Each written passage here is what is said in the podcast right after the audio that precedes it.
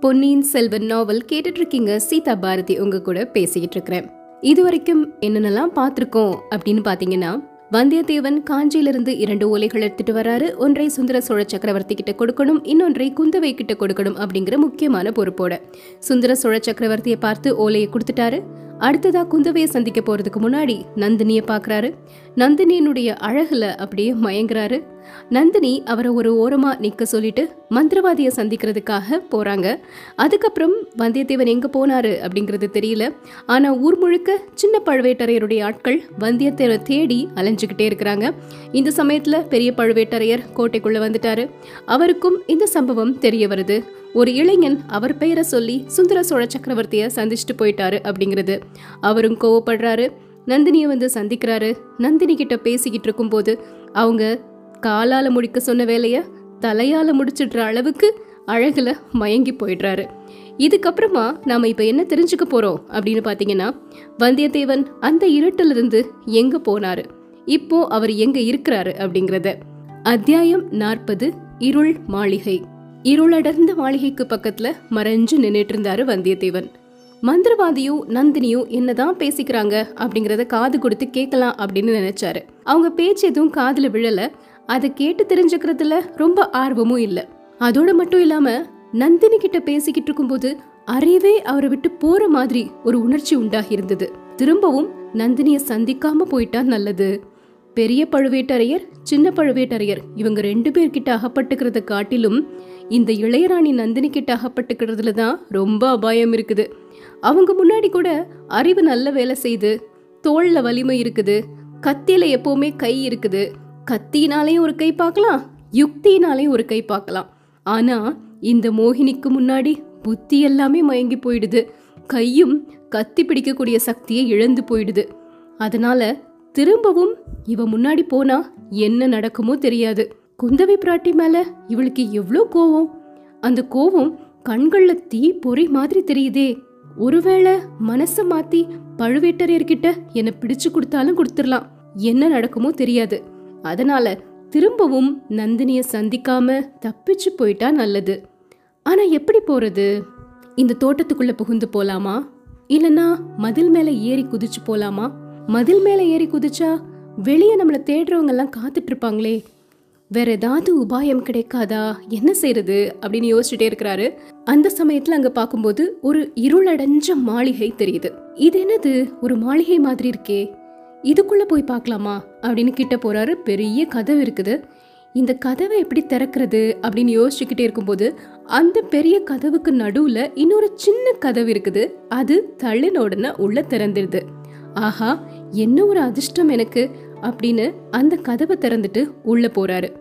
இந்த கோட்டைக்குள்ள நான் போயிருக்கக்கூடிய விஷயம் யாருக்குமே தெரிஞ்சிடக்கூடாது அப்படின்னு சொல்லி அந்த சின்ன கதவை பூட்டுறாரு. அந்த சின்ன கதவு திறந்திருக்கும் போது இந்த மாளிகைக்குள்ள நிறைய தூண்களா இருந்த மாதிரி இருந்தது. அந்த கதவை பூட்டின உடனே முழுக்க முழுக்க ஒரே இருட்டு தான் இருக்கு. இப்படிப்பட்ட ஒரு இருட்டை கற்பனை கூட செய்ய முடியாது. சரி சரி கொஞ்ச தூரம் அப்படியே நடந்து போயிட்டே இருந்தோம்னா இருட்டுடைய கனம் குறைஞ்சு பொருட்கள் மங்கலா கண்ணுக்கு புலப்படும் அப்படின்னு நினைச்சுக்கிட்டு கொஞ்ச தூரம் நடந்து போயிட்டே இருக்கிறாரு. அந்த சமயத்துல ஒரு தூண் அவரோட கைக்கு தட்டுப்பட்டது. ஆஹா எவ்வளவு பெரிய தூண்? கருங்கல் தூண். சரி இதை தாண்டி இதுக்கப்புறம் என்ன இருக்குன்னு பார்க்கலாம் அப்படின்னு அந்த தூணை பிடிச்சுக்கிட்டே கொஞ்ச தூரம் போறாரு. போன உடனே இன்னொரு தூண் கையில் அகப்பட்டது. ஆனாலும் முழுக்க முழுக்க இருட்டாதான் இருக்குதே தவிர எதுவுமே கண்ணுக்கு தெரியல. ஒருவேளை குருடா போயிட்டோமோ அப்படிங்கிற ஒரு நினப்பு கூட வந்தியத்தேவனுக்கு ஒரு கணம் வந்துட்டு போயிருச்சு. அந்த அளவுக்கு எல்லாமே கும் இருட்டா இருந்துட்டே இருக்குது. திடீர்னு ஒரு பள்ளத்துக்குள்ள இறங்குற மாதிரி தெரிஞ்சது. என்னது இது அப்படின்னு அவர் சுதாரிச்சு பாக்குறாரு அது ஒரு படி. நல்ல வேளை விழாம தப்பணும் சரி இப்படியே இந்த இருட்டுக்குள்ள எதுவுமே தெரியாம எவ்வளவு நேரம் தான் சுத்திக்கிட்டே இருக்கிறது? மனசுக்குள்ள கொஞ்சம் பயம் வந்துருச்சு.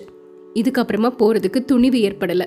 பேசாம வந்த வழியில திரும்பி போயிடலாம் கதவை திறந்துட்டு லதா மண்டபத்துக்கே போயிடலாம் இந்த பயங்கர இருட்டுல சுத்துறதை விட நந்தினிய பார்த்து சந்திச்சு அவளோட யோசனைப்படி கூட நடந்துக்கலாம்.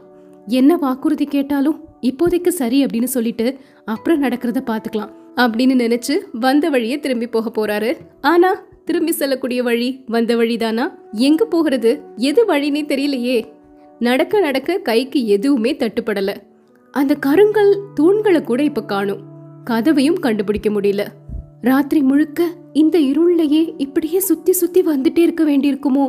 கடவுளே இது என்ன ஆபத்து? அப்படின்னு யோசிக்கும்போது சட சட சட சடன்னு சத்தம் கேக்குது. இது என்ன சத்தம்? இருட்டா இருக்கிறதுனால வவ்வால்கள் சிறகடிச்சு பறக்குது போல அப்படின்னு நினைக்கிறாரு. கொஞ்ச நேரம் கழிச்சு தெரியுது அது வவ்வால்களோட சத்தம் இல்ல காலடி சத்தம். யாரோ நடந்து வரக்கூடிய சப்தம். நடக்கிறது யாரு? மனிதர்கள் தானா வந்தியத்தேவனுடைய தொண்டை அப்படியே உலர்ந்து போயிருச்சு. நாக்கு மேல் அன்னத்துல ஒட்டிருச்சு. என்னடா பண்றது அப்படின்னு யோசிக்கும் போது அந்த காலடி சப்தம் இன்னும் அதிகமா கேக்குது. திடீர்னு தூரமா போற மாதிரி இருக்கு. திடீர்னு பக்கத்துல வர்ற மாதிரி இருக்கு. வந்தியத்தேவன் அங்கேயே நின்னு உத்து கேட்டுட்டே இருக்கிறாரு. அந்த ஓசை வந்து திசையை நோக்கி அவருடைய கண்களும் உத்து பார்த்துட்டே இருந்துச்சு. ஆஹா வெளிச்சம். அதுவும் வெளிச்சம் கொஞ்சம் கொஞ்சமா வருது. திடீர்னு அதிகமாகுது. நெருங்கி வருது. வெளிச்சத்தோட புகையும் வருது. ஓஹோ யாரோ தீவிரத்தியோட வர்றாங்க. நந்தினி தான் என்னை தேடிட்டு வர்றா போல. சரி சரி வரட்டும். ஆனா ஒருவேளை நந்தினி இல்லாம வேற யாராவது இருந்தா? ஐயோ நான் மாட்டிக்கிடுவனே அப்படின்னு பயப்படுறாரு. ஒரு ஓரமா நின்னு யார் வர்றாங்க? அப்படிங்கிறத பார்த்துட்டே இருக்கிறாரு. அந்த தீவர்த்தி கொழுந்து விட்டு எரியறதுனால அவர் நிற்கக்கூடிய தூண்களில் எல்லாத்துலேயுமே பயங்கரமான பூதங்களின் வடிவங்கள் எல்லாம் செதுக்கப்பட்டிருந்தது அவருடைய கண்களுக்கு தெரியுது. கீழே ஒரு படிக்கட்டு இருக்குது. அந்த படிக்கட்டு மேலே வந்து வளைஞ்சு திரும்பி போகிற மாதிரி இருக்கு. அந்த படிக்கட்டினுடைய அடிப்பக்கத்துல இருந்து தான் இப்ப தீவத்தி வெளிச்சம் வந்துட்டே இருக்குது. ஆனா வர்றது நந்தினியா இருக்கிற மாதிரி தெரியல. ஒருவேளை இந்த படிக்கட்டுக்கு கீழே பாதாள சிறை இருக்குமோ இந்த இருண்ட மாளிகைக்கு அடியில தான் பாதாள சிறை இருக்குதோ? ஒருவேளை அங்கிருந்து யாராவது வர்றாங்களோ?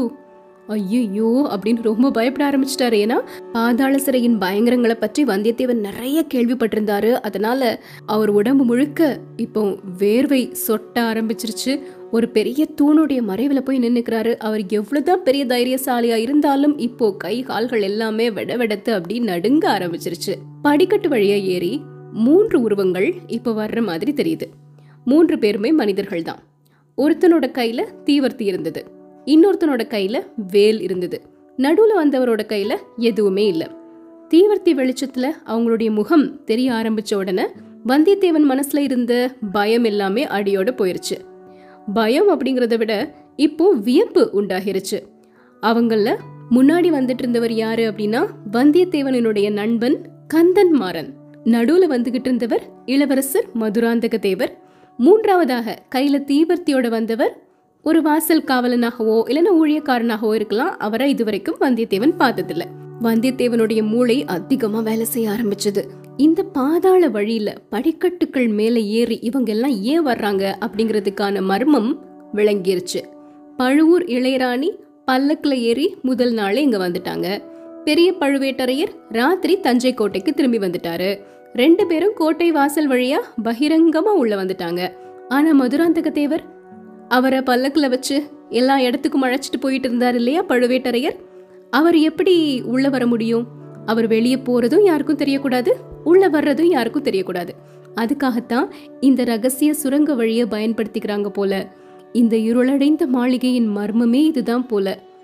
கந்தன்மாறன் கொள்ளிடக்கரையில என்னை விட்டு பிரிஞ்ச உடனே சொன்னான் இல்லையா எனக்கு கூட தஞ்சையில் வேலை இருக்கு அப்படின்னு. இதுதான் அதுக்கான காரணமா? சரி சரி. இப்போ திடீர்னு கந்தன்மாறன் முன்னாடி போய் நான் நின்னா அவன் என்ன செய்வான் வேண்டாம். இந்த சமயத்துல கந்தன்மாறன் முன்னாடி நான் போய் நின்னா திடீர்னு அவன் என்னை கொலை கூட செஞ்சிடலாம். இல்லைன்னா நான் அவனை கொலை செஞ்சிடலாம். இக்கட்டான ஒரு சூழ்நிலை இல்லையா இது? அப்படி ஒரு தர்ம சங்கடத்தை எதுக்காக உருவாக்கிக்கணும்? அப்படின்னு அவங்க மூணு பேரும் படிக்கட்டுக்கு மேலே ஏறி போற வரைக்கும் அந்த தூணுக்கு பின்னாடியே நின்றுட்டு இருக்கிறாரு வந்தியத்தேவன். அவங்க போன உடனே வெளிச்சமும் கொஞ்சம் கொஞ்சமா மங்க தொடங்கிருச்சு. அவங்கள பின்தொடர்ந்து அப்படியே போலாமா அப்படின்னு வந்தியத்தேவன் யோசிக்கிறாரு. உடனே அதையும் மாத்திக்கிறாரு. அவங்க கோட்டை தளபதி சின்ன பழுவேட்டரையருடைய அரண்மனைக்கு தான் போறாங்க. அங்க நான் போறதுல என்ன பயன்? சிங்கத்தோட குகையிலிருந்து தப்பிச்சு வந்து திரும்பவும் சிங்கத்தோட குகையிலே போய் தலையை கொடுக்குற மாதிரி தான் இனி திரும்ப நந்தினி இருந்த லதா மண்டபத்துக்கு போறதுலயும் எந்த பயனும் இல்லை. ஒருவேளை பெரிய பழுவேட்டரையர் அங்க வந்திருக்கலாம். இந்த படிக்கட்டு வழியா கீழே இறங்கி போய் பார்த்தா என்ன? இந்த படிக்கட்டுக்கு கீழே என்ன இருக்கும்? அப்படின்னு யோசிக்கிறாரு. படிக்கட்டுக்கு கீழே இறங்கி போறாரா? அங்க என்ன இருக்குது? நாளைக்கு தெரிஞ்சுக்கலாம்.